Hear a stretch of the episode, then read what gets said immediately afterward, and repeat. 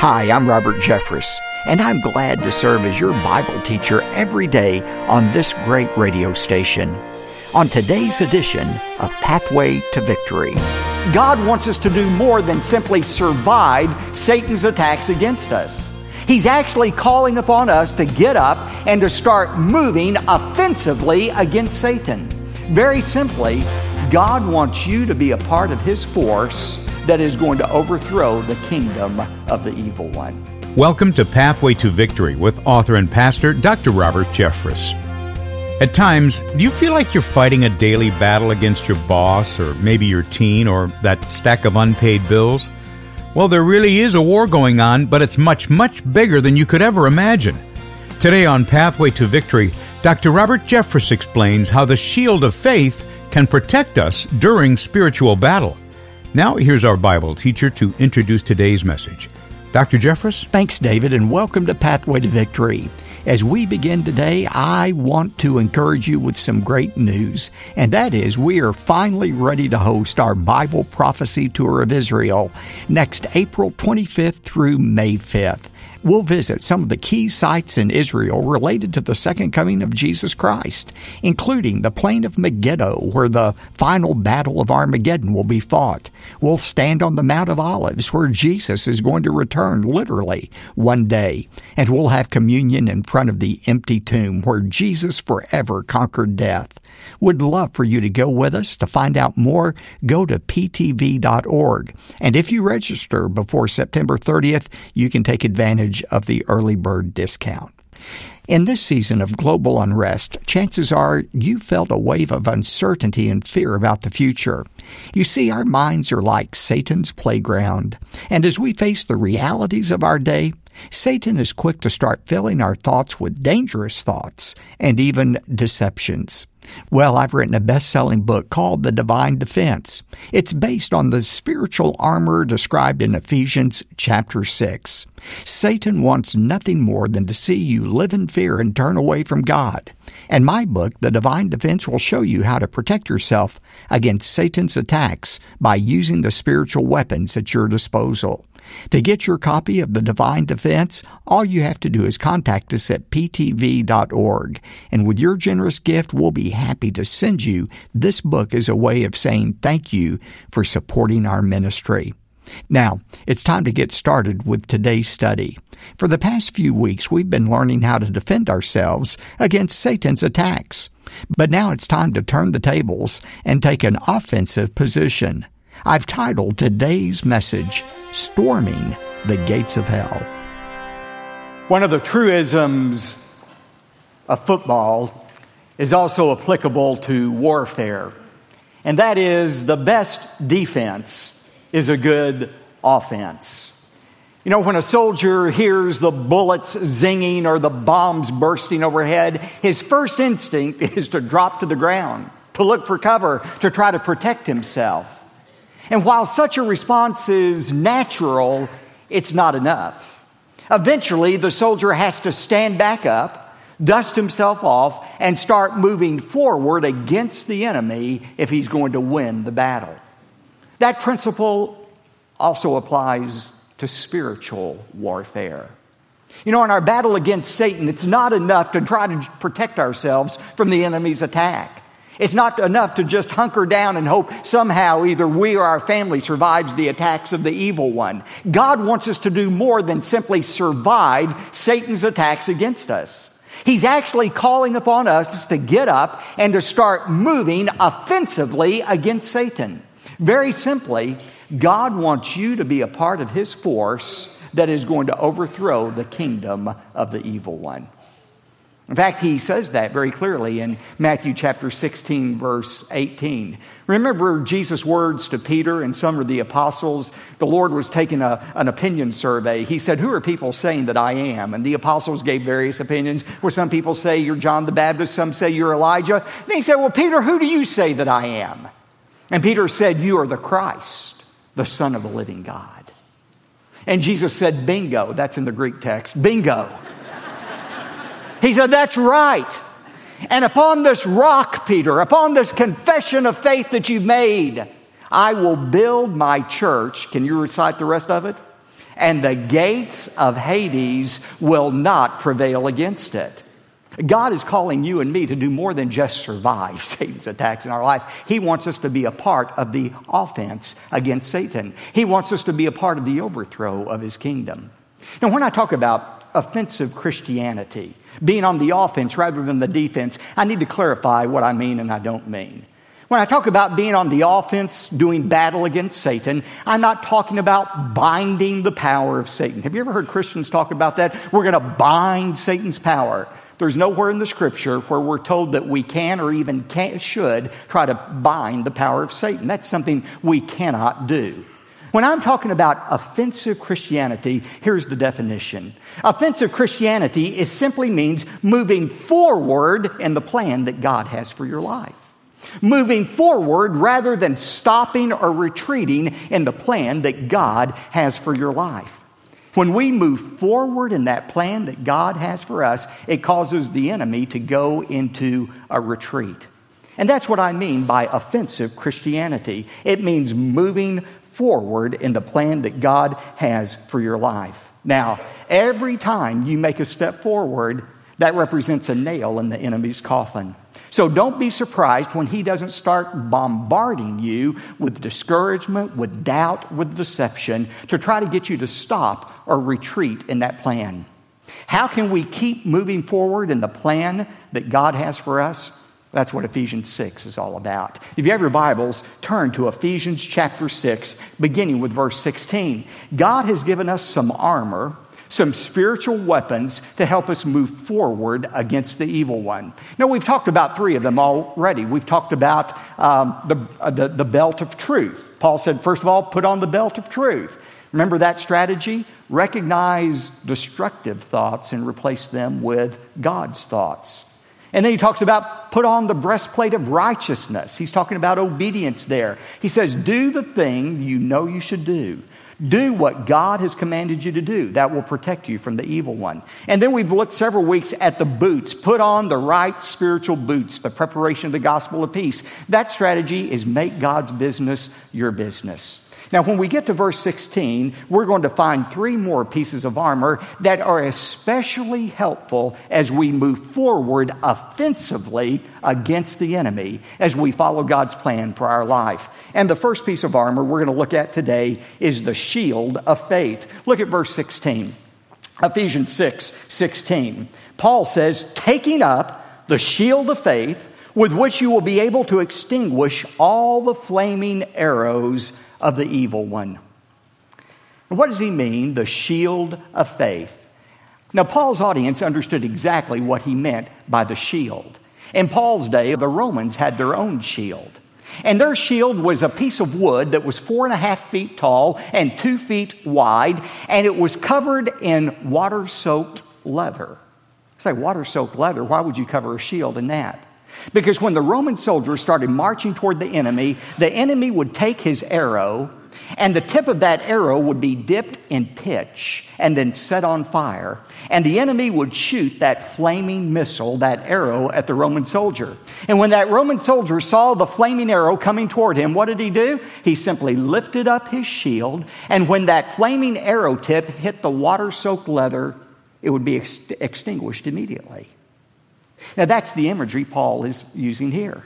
He said, when you're advancing in the plan God has toward you, don't be surprised when the attacks come much more intently and much more frequently. By the way, ladies and gentlemen, one way you know you're in the center of God's will is when those attacks start coming.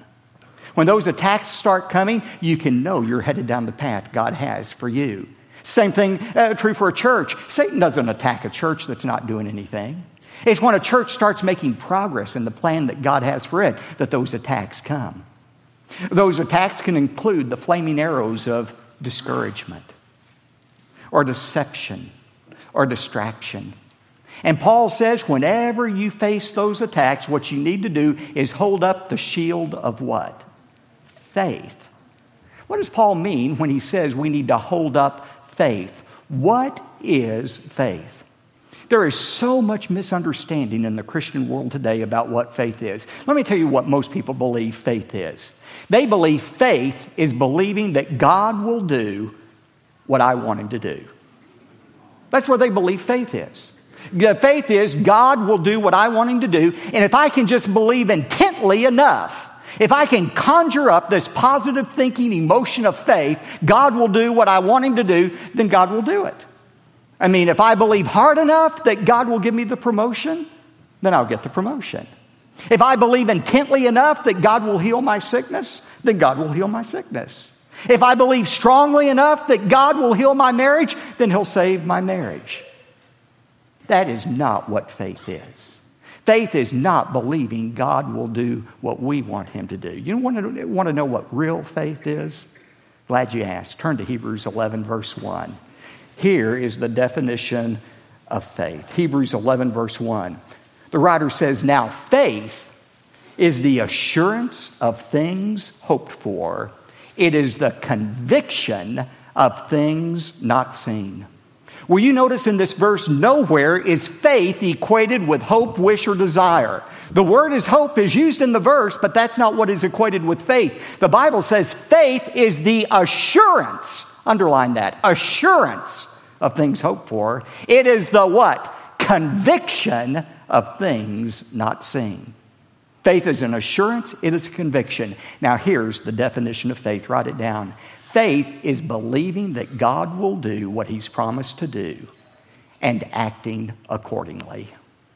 When we move forward in the plan that God has for our life, what we're saying is, God, I believe you're going to do what you, you've promised me you're going to do, and I'm going to act accordingly. Now, don't be surprised when you start moving forward in the plan God has for you, that that's when those arrows start zinging at you. Doubt, discouragement, deception. How do you respond when those flaming arrows come your way? You know, one of the greatest illustrations in the Bible of someone who took up the shield of faith is the character of Job in the Old Testament. Remember Job? He was a man who loved God, he obeyed God, he followed God, but that did not exempt him from periods of intense suffering. Remember what could have been a 24 hour period? Job lost his 10 children in a freak storm. And not only that, he lost all of his possessions. And not only that, he lost his health. He experienced Satan's flaming arrows that were launched against him. And yet, how did Job respond? He believed what God had said and he acted accordingly. And from Job's life, what I'd like to do this morning is just share with you three truths about God you have to believe and have to act upon if you're going to survive Satan's attack against you, and not only survive, but move forward in the plan that God has for your life. First of all, God is in control. Trust Him. That's what Job did. Job believed that God was in control and he trusted Him. Now, to believe that God is in control of the world in general or of your world specifically is not always easy. I mean, if God is really in control of your life, why did God allow you to lose that job? If God is really in control of your life, why are you going through this financial difficulty?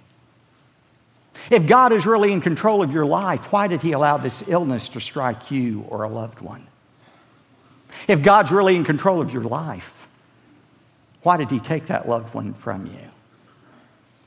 It's very difficult to believe that God is in control. Job struggled with that. You know, it's uh, after those great times of suffering when Job had lost everything that the enemy slithered up to him in the person of his wife and his three best friends and started to discourage Job. Job, if God is really in control of your life, why would He allow you to lose your possessions, your family, everything important to you? Job, maybe God doesn't care about you. Maybe God isn't interested in your life. Maybe God doesn't even exist. Don't be surprised, ladies and gentlemen, that the enemy doesn't launch those same kind of discouraging attacks in your life as well. How did Job respond to that? When he was at the very bottom, Job 42, verse 2, you know what he said? He said, God, I know you can do all things, and no one can thwart your purpose. Job believed that God was in control of his life Job believed that God had a plan for his life, even though that plan was hidden in the darkness. God is calling you, some of you today, to believe that He really is still in control of every part of your life. He's asking you to trust Him because of that. There's a second truth that Job believed in and acted upon, and that is that God rewards the righteous. Therefore, obey Him. You know, that's another one of those truths that is invisible, and it's hard to believe at times that God really rewards righteous people and that it's really worth obeying him. Again, we look around us and we say there doesn't seem to be a lot of evidence for the fact that God treats righteous and unrighteous people any differently. Mean, think about it. Unrighteous people contract cancer, and so do righteous people. Unrighteous people have trouble in their families, but so do righteous people. Unrighteous people die, but guess what? So do righteous people. So, if there is no difference in how God treats the righteous and the unrighteous, where's the payoff for obeying God? Job wrestled with that. In fact, in Job 21, verse 17, he lamented, How often is the lamp of the wicked put out? Or how does their calamity fall on them? You know what he was saying? God, uh, why doesn't the wicked person suffer like I'm suffering right now? Uh, when are they going to get their comeuppance? What's the purpose of serving you if you're not going to treat me any differently than you treat the unrighteous? But in James 5:11, the half brother of Jesus, as he wrote this letter, talked about the endurance of Job. Even though he had momentary doubts, and we all have them, Job persisted in obeying God because he had this hint, he had this belief, this persuasion that there was going to be a payoff one day for his obedience to God. Ladies and gentlemen, you will never obey God completely or consistently unless you believe there's a reward someday for doing so. The good news is there is such a reward. Hebrews 11:6 says that God is a rewarder of those who diligently seek after him. God rewards the righteous, obey him. Third, Job believed that God's kingdom will prevail. Therefore, serve him. Abraham Lincoln said, I would rather fail in a cause that will ultimately succeed than to succeed in a cause that will ultimately fail. Lincoln was saying, I'd rather be a part of a team that is winning in the short run, but it's going to win in the long run, rather than to be a part of a team that's won the first half of the game, but ultimately is going to lose. Wouldn't you rather be that part of a team? A part of that kind of team? We want to be on the team that wins in the end. Sometimes it's hard to believe that we're on the winning side right now when we're serving God. I mean, after all, all of the evidence again seems to be to the contrary. Look around you. Doesn't it seem like Satan's kingdom is the kingdom that is winning right now?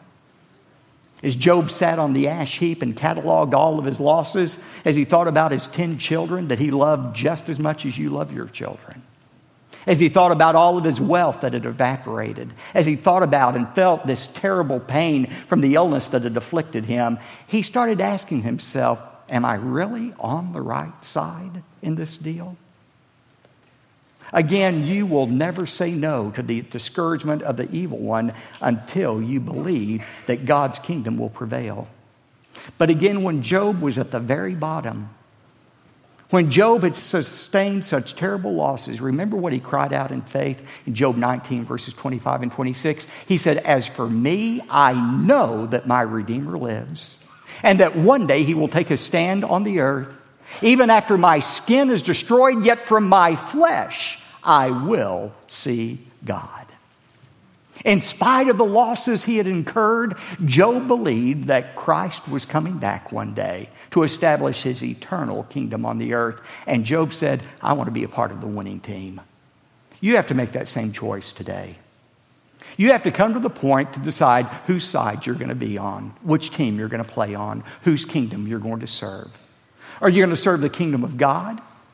Or are you going to serve the kingdom of Satan and all the things of this world? It's one or the other. It can't be both. There's no room for neutrality in this battle. It's time for some of you this morning to quit hesitating and make up your mind about who and what you're going to serve. Some of you are double minded in your pursuit in life. You want a little bit of God, but you want a little bit of this too. And you end up unsatisfied. Today, it's time to quit hesitating and to make up your mind. If money is your God, if the thought of making it, spending it, stacking it up on a pile and sitting on it, if that is what you think about and obsess about, why not go ahead and serve money with all of your heart? Quit trying to play like you love God and love money too. You can't do that.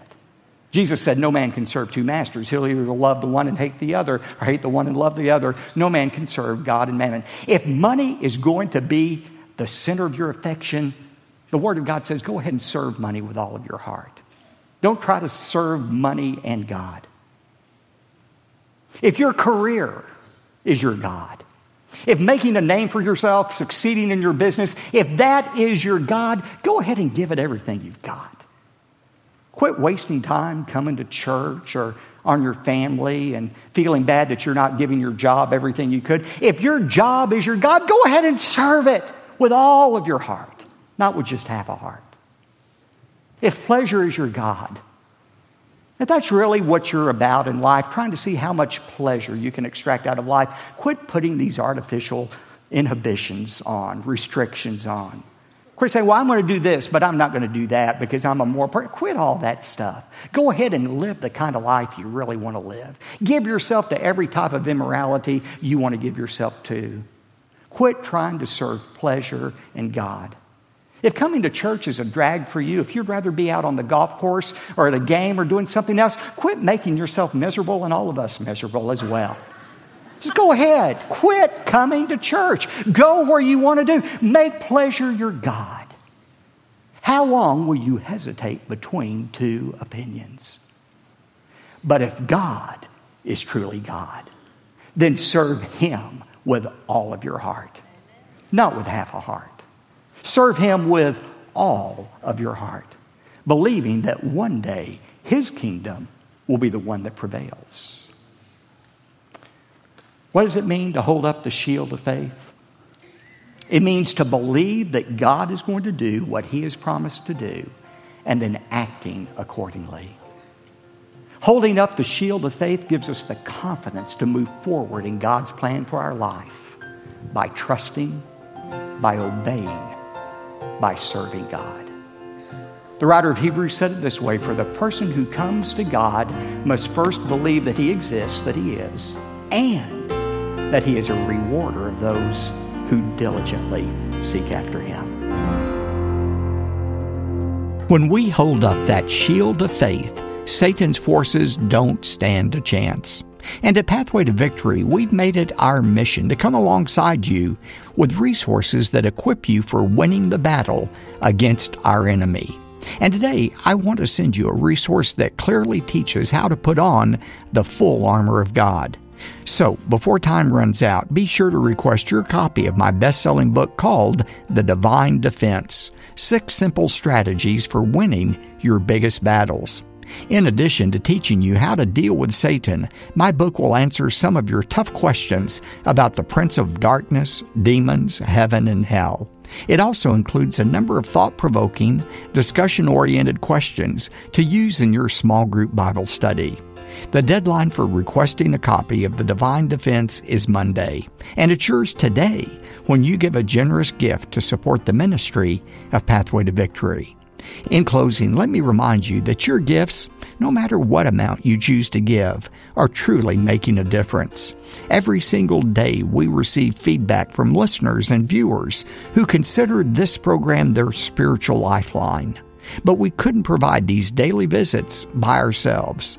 You see, at Pathway to Victory, we're reliant on partners like you to empower us to push back the forces of evil in our country and our world. And we believe there's no better time to be engaged with our culture than right now, when the battle is raging and the stakes are high. Here's David to explain how to get in touch with us today. Thanks, Dr. Jeffress. Today, when you give a generous gift to support the ministry of Pathway to Victory, we're going to say thanks by sending you Dr. Jeffress's best-selling book, The Divine Defense. To request your copy, call 866 999 2965 or simply go online to ptv.org. Now, when you invest in this ministry with a gift of $75 or more, you'll also receive the Divine Defense teaching set on CD and DVD. And this is the final week that we'll be offering these resources, so get in touch right away. To make your request, call 866 999 2965 or visit ptv.org. Now, if you'd prefer to write, jot down this mailing address P.O. Box 223 609, Dallas, Texas 75222. Again, that's P.O. Box 223 609, Dallas, Texas 75222. Have you ever harbored doubts about God or salvation? Then you know what it's like to be under spiritual attack. I'm David J. Mullins, inviting you to join us again Thursday for a message called The Helmet and the Sword. That's right here on Pathway to Victory. Pathway to Victory with Dr. Robert Jeffress comes from the pulpit of the First Baptist Church of Dallas, Texas.